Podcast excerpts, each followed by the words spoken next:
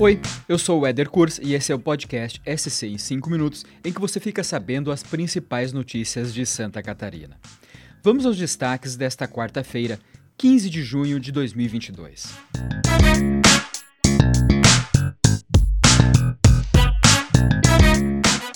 Terminou sem indicar culpados o processo administrativo aberto pelo governo de Santa Catarina contra cinco servidores que atuaram diretamente na compra dos respiradores. Os equipamentos foram adquiridos por 33 milhões em 2020, no pico da pandemia de Covid.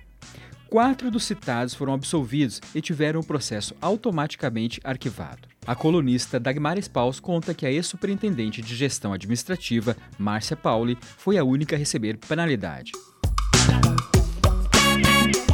Assassinato do ex-secretário de Obras e Esportes da cidade de Major Vieira, no norte de Santa Catarina, em frente a um ginásio de esporte no centro da cidade, ainda repercute no estado.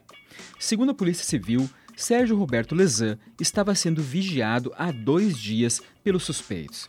Lezan tinha 56 anos e foi atingido com pelo menos três disparos a queima-roupa por volta do meio-dia de terça-feira. Ainda conforme a polícia, testemunhas disseram que dois homens em uma motocicleta rondavam as proximidades do local onde aconteceu o crime desde a manhã de segunda-feira. Ainda no norte de Santa Catarina, uma operação chamou a atenção dos catarinenses hoje pela ousadia dos criminosos. Assaltantes que se passavam por policiais civis foram presos em Joinville e Mafra. Conforme a investigação, os suspeitos faziam parte de uma organização criminosa e usavam o uniforme da polícia e mandados de busca e apreensão falsos para entrar em casas de luxo e praticar os assaltos à mão armada. Na segunda fase da Operação Caça Fantasmas, deflagrada hoje, oito suspeitos foram presos. A reportagem do jornal A Notícia traz detalhes da operação e fotos das apreensões. O link está na descrição. Agora você conhece as histórias que cercam Florianópolis? Pois hoje, o Hora de Santa Catarina deu início ao quadro Manezinhos, com os personagens quase folclóricos da ilha.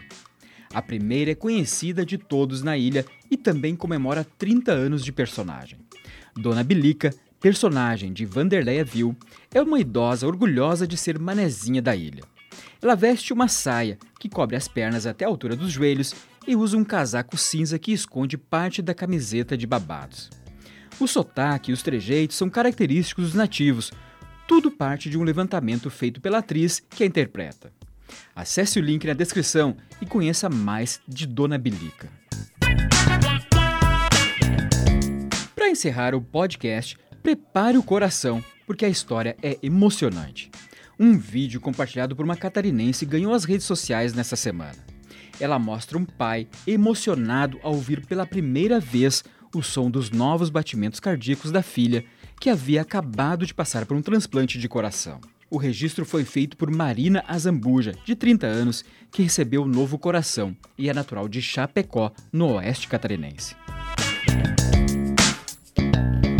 Esse foi o SC em 5 minutos, o podcast do NC Total, publicado de segunda a sexta.